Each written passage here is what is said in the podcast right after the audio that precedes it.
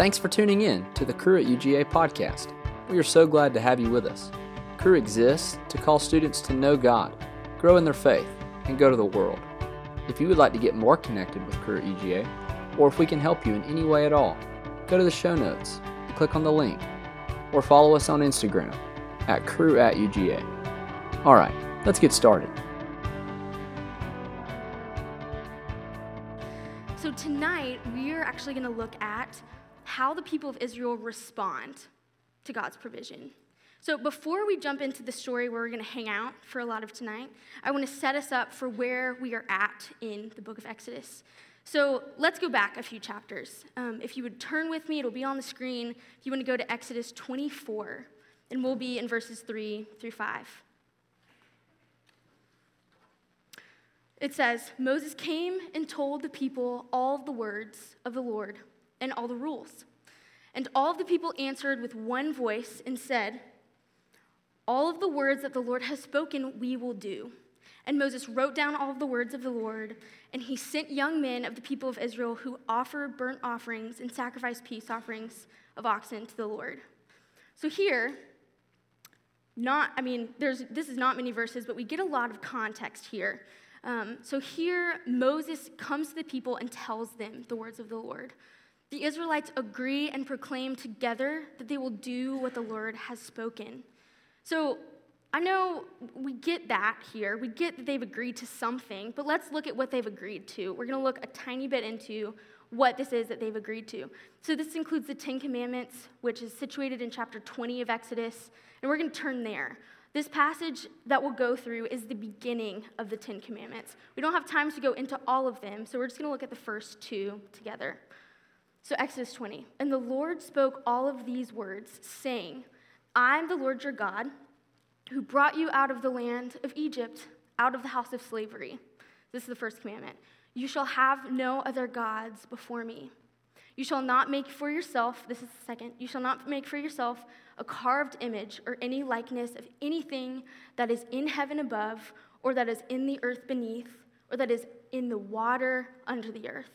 You shall not bow down to them or serve them, for I, the Lord your God, am a jealous God, visiting the iniquities of the fathers on the children to the third and fourth generation of those who hate me, but showing steadfast love to thousands of those who love me and keep my commandments.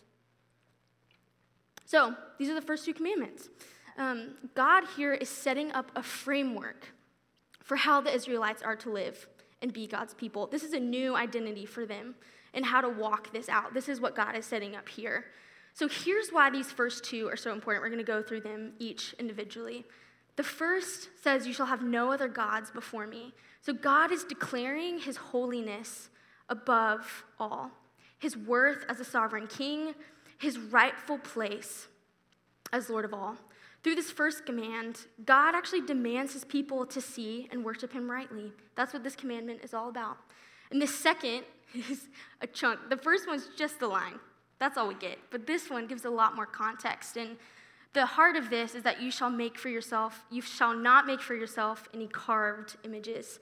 So here, God is addressing man-made representations of other gods, himself, or idols. Um, and so God's heart behind this law is to not let human creation, although it is beautiful and reflects his image in a lot of ways, like you saw creativity happen here tonight with music. It's a beautiful thing.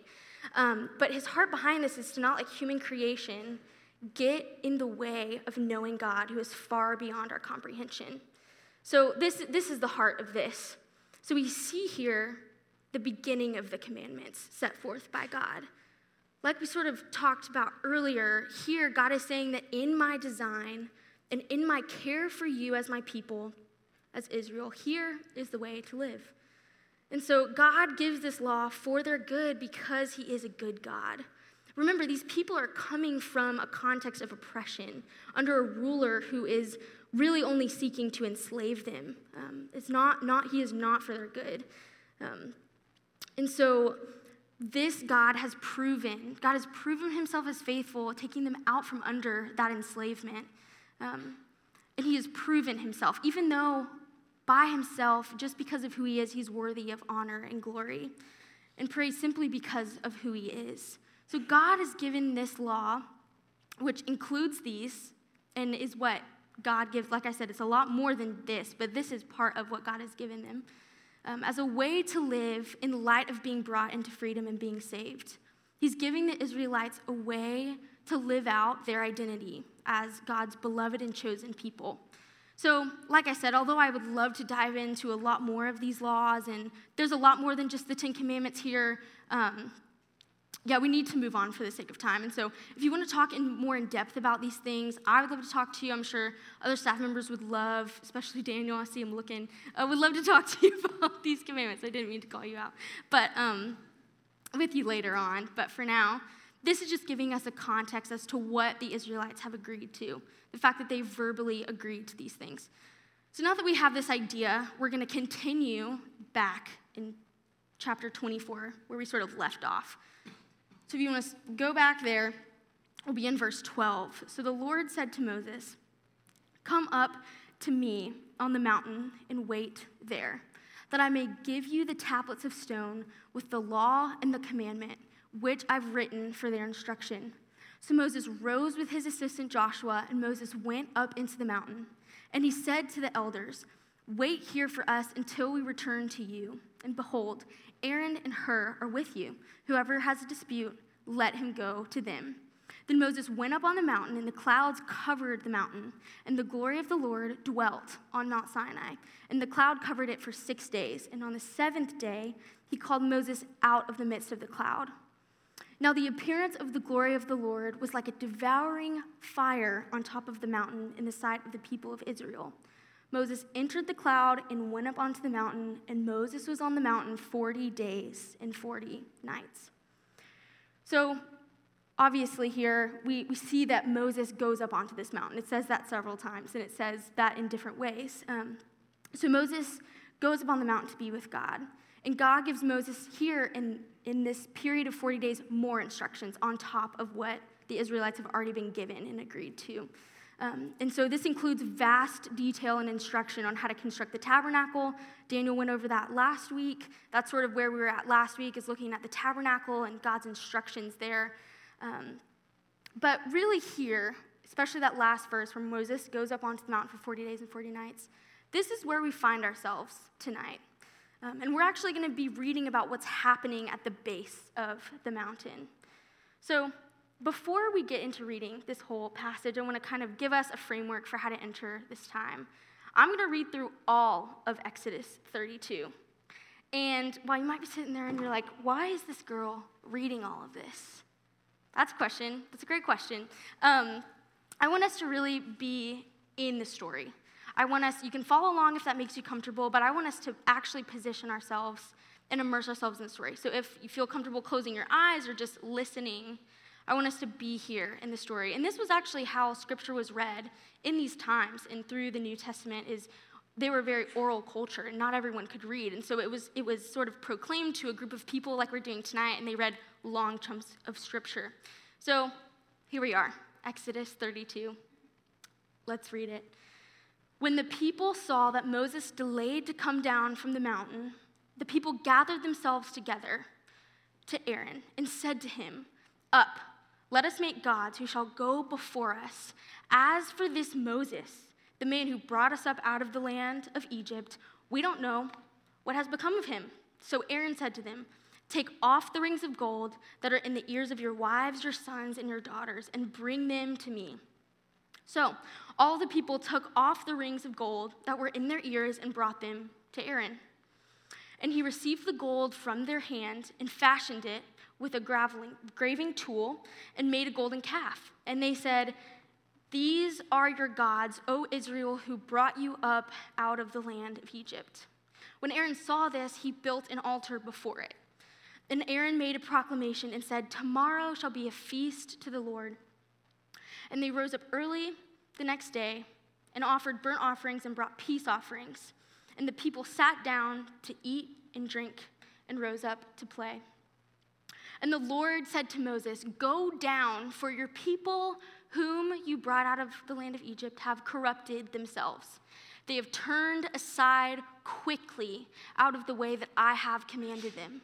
They've made for themselves a golden calf and have worshipped it and sacrificed to it and said, "These are your gods, O Israel, who brought you up out of the land of Egypt."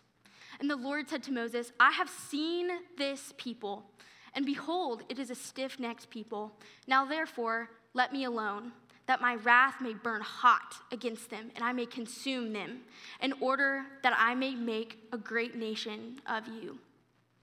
But Moses implored of the Lord, his God, and said, "O Lord, why does your wrath burn hot against your people, whom you have brought out of the land of Egypt with great power and with a mighty hand? Why should the Egyptians say, 'With evil intent did he bring them out, to kill them in the mountains and to consume them from the face of the earth?' Turn from your burning anger and relent from this disaster against your people. Remember Abraham, remember Isaac, and Israel, your servants, to whom you swore by your own self and said to them, 'I will multiply your offspring as the stars of heaven. And all of this land that I have promised I will give to your offspring, and they shall inherit forever.' And the Lord relented from the disaster that he had spoken of bringing on his people. Then Moses turned and went down from the mountain, and with the two tablets of the testimony in his hands, tablets that were written on both sides, front and back, were they written. The tablets were the work of God, and the writing was the writing of God engraved on the tablets. As soon as he came near the camp and saw the calf and the dancing, Moses' anger burned hot, and he threw the tablets out of his hands and broke them at the foot of the mountain. He took the calf that they had made and burned it with fire and ground it into powder and scattered it on the water and made the people of Israel drink from it. And Moses said to Aaron, 'What did this people do that you have brought such a great sin upon them?'" He's their leader. He's calling them out. And Aaron said, "Let not the anger of my Lord burn hot. You know the people, that they are set on evil. For they said to me, 'Make us gods who shall go before us.' As for this Moses, the man who brought us up out of the land of Egypt, we do not know what has become of him. So I said to them, 'Let any who have gold take it off.' So they gave it to me, and I threw it into the fire, and out came this calf, the one that Aaron made." Okay. Moses said to the people, "You have sinned a great sin, and now I will go up to the Lord. Perhaps I can make atonement for your sin." So Moses returned to the Lord and said, "Alas, this people has sinned a great sin, but they have made for themselves gods of gold. But now, if you will forgive their sin, but if not, please blot me out of your book that you have written." But the Lord said to Moses, "Whoever has sinned against me, I will blot out of my book. But now go, lead the people to the place about which I have spoken to you. Behold, my angel shall go before you. Nevertheless, in the day when I visit, I will visit their sin upon them." Then the Lord sent a plague on the people because they made the calf, the one that Aaron made. Okay, deep breath. We made it. We made it through. We did it, guys. Okay, so cool. This, this is where we're at tonight. Exodus thirty-two. We just read the whole thing. Feel good. All right. So, in light of this text, we're going to answer a few questions. The first of those being, why should the Israelites obey God in the first place? So, like we've mentioned through going through the first two commandments and the law that God has given, the Torah, or law, means a way of living. So, this is the way that God is inviting them to live. So, for them, obeying these commandments will transform them into a people that represent God. So like we went over earlier, God is setting up a framework for how to live and be God's people through this law. So the goal for obeying God's law is to reflect God's character to the world. So if we go back to expand upon this a little more, dig into this a little more, let's go back to Exodus chapter nineteen. We'll be in verses three through six. We'll read this together. "While Moses went up to God, the Lord called to him out of the mountain, saying, 'Thus you shall say to the house of Jacob, and tell the people of Israel, you yourselves have seen what I did to the Egyptians, and how I bore you on eagle's wings and brought you to myself. Now therefore, if you will indeed obey my voice and keep my commandment, you shall be my treasured possession among all peoples, for all the earth is mine. And you shall be to me a kingdom of priests and a holy nation. These are the words that you shall speak to the people of Israel.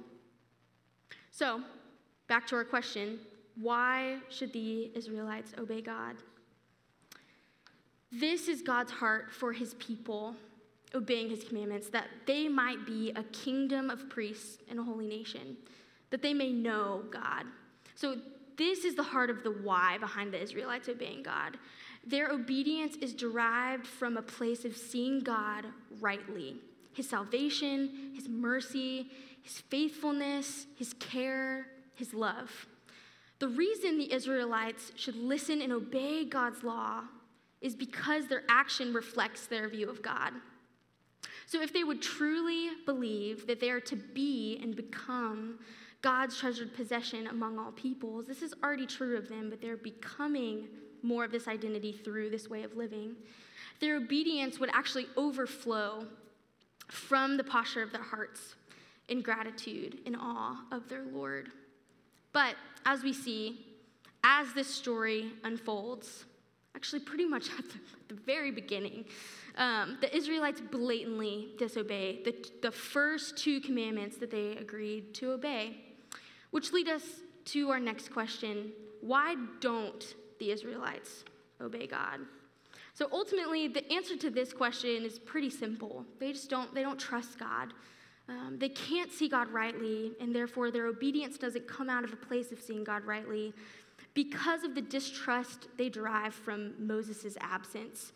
Um, if we want to pull up Exodus thirty-two one, I apologize, you've seen this a lot of times because it repeats itself in the chapter, and now we're reading it again. But um, just to read it again, when the people saw that Moses delayed to come down from the mountain, the people gathered themselves up together to Aaron and said to him, "Up, make us gods who shall go before us.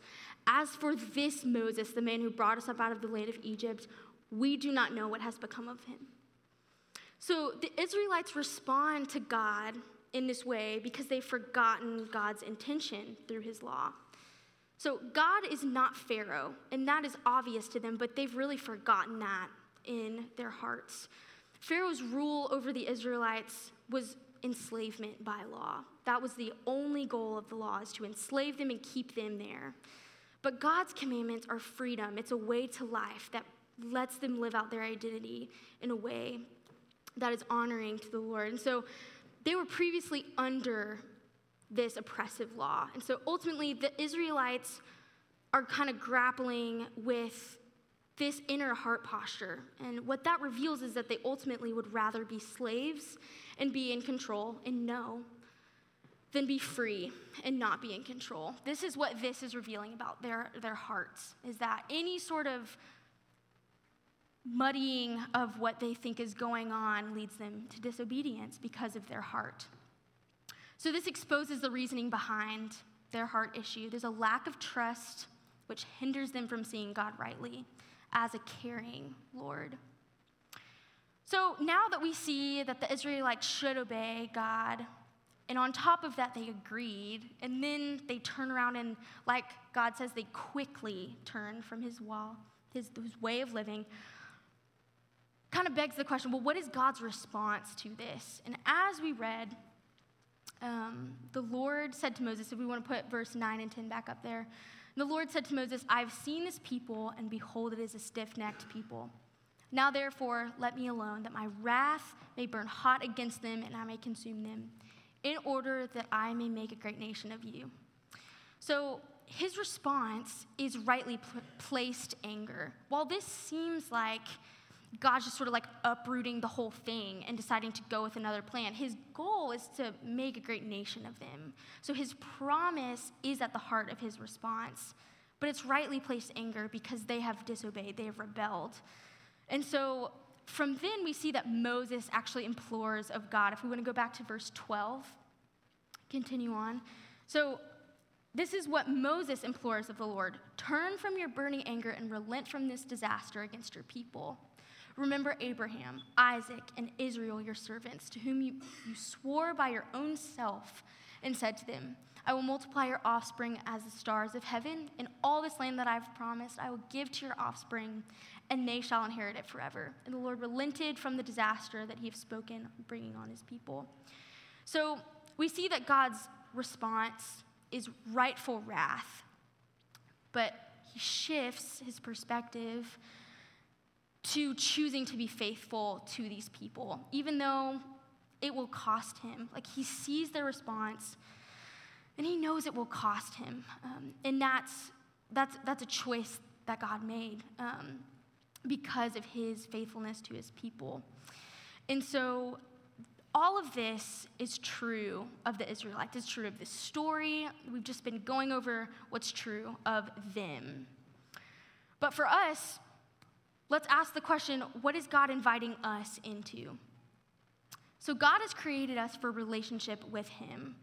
God is inviting us into this very thing, relationship with him, through his way of life. And if you don't already have a relationship with God, if all of this is new to you, or if you already have a relationship with God, his heart, he is always calling us into deeper relationship with him. And so just as God called the Israelites deeper into relationship with him through the law, God is calling us into deeper relationship with him through Jesus. So God's invitation to us um, is to be cared for by him, to be in relationship with him as sovereign Lord of the universe who cares for us as his very own, as his people. And so if this is true, if God's invitation is to us is to be in relationship with him, which implies that we are to live in this way, why should we obey him? Why should we enter into obedience to this way of life? So here, I want to sort of pivot, and I want to share a story.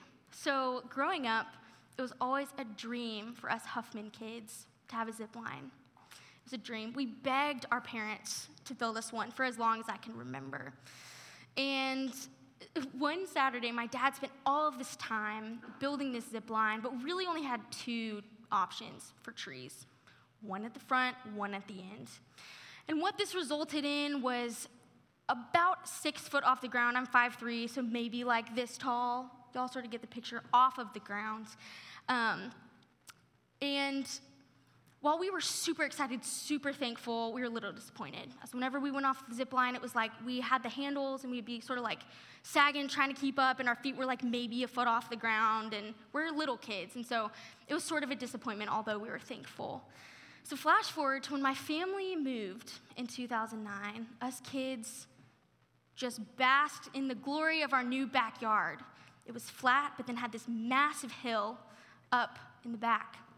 Covered, I mean, absolutely covered in the biggest oak and pine trees I'd ever dreamed would be in our backyard. So this dream of a zip line finally became realized over the next couple years as our dad built us a tree house. It was awesome. It's at like ten feet off the ground. And the zip line actually came off of the tree house. It was kind of awesome. So you start super high off the ground, and then you sort of like zoom one hundred feet across our backyard. It was sick. Um, it was awesome. This was like the best. So to give you a picture, this is what this looks like. You have the tree house, and then the zip line comes off the tree house. And an important part was the mechanics of the zip line. So you have the handle like we had before, but we actually had a swing on it. We could sit on it. And there was a rope that came off the swing. And this is probably the most important part of this story, is the rope. So the rope, you can't, like us little kids, we could not get, I mean, we were like nine, but we could not get the zip line back up to the treehouse in order to use the zip line without this rope. But my dad had two rules for the zip line. Only two. The first, when we were in the treehouse, he just said, don't climb over the railing. Don't, like, just stay where the railing is. So railing was around the treehouse, except for the part that you like jumped off, basically, to get on the zip line.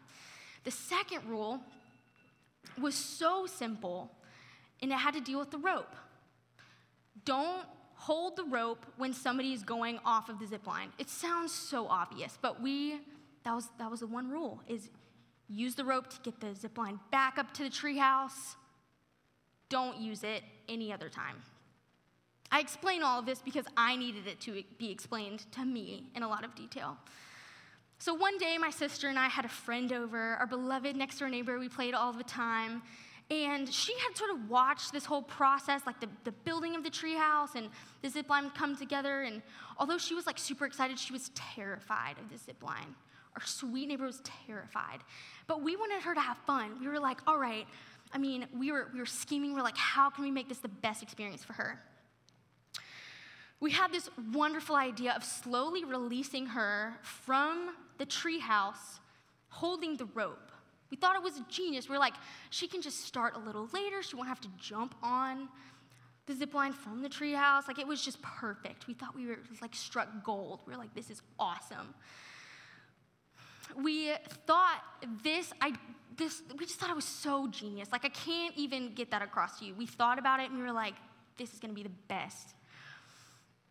So what we found when we let our friend go while holding the rope is that my sister, I don't know why she was the one tasked with this job, but she was the one that was holding the rope. And so I'm on the ground, and what I see is two things happening at the same time.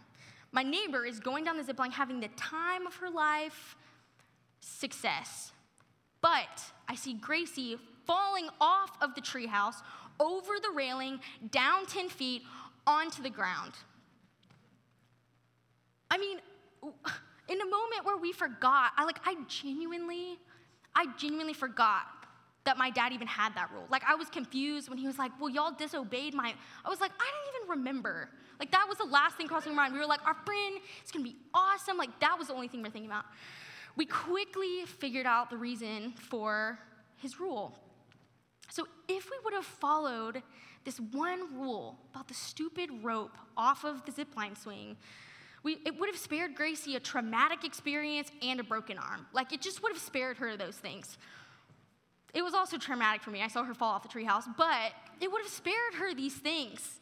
And while we understood that our dad cared for us, we saw him provide for us, we saw him, like, build the thing, like, we saw him do all this stuff, and honestly, I would be pretty annoyed as a parent if my kids were like, build us a treehouse. I'd be like, are you kidding me? He did all that, and he loved every second of it. But we failed to really believe that his rule had an intention behind it.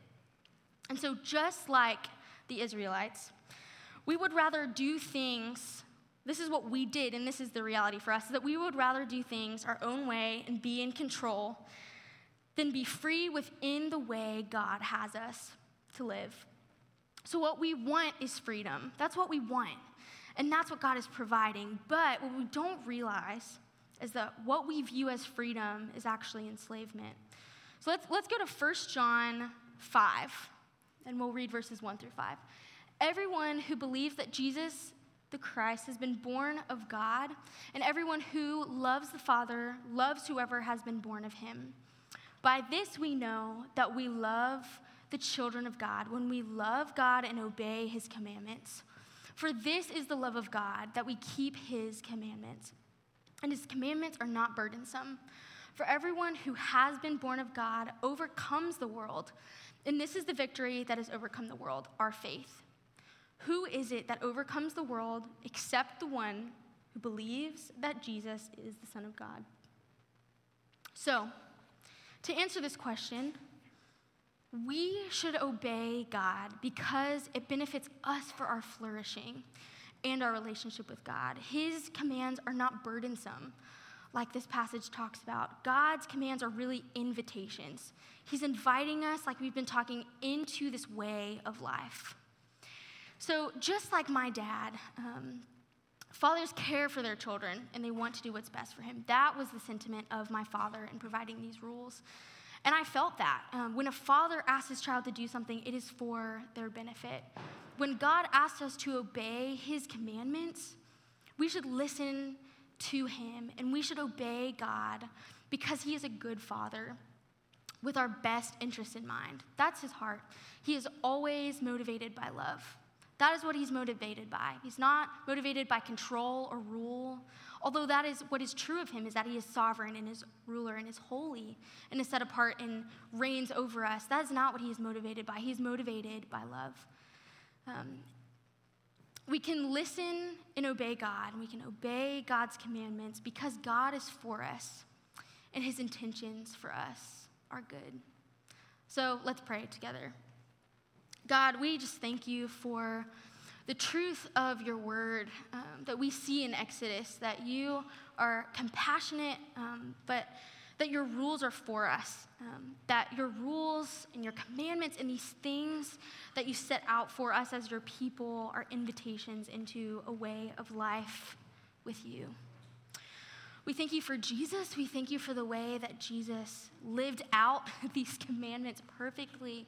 Um, he lived a life without sin, yet became sin on our behalf. God, we thank you for Jesus. We thank you for his life, um, and we thank you for the cross. Um, and we look to Jesus as the founder and perfecter of our faith, and we just, we thank you for the way that Jesus invites us into this way of life with you.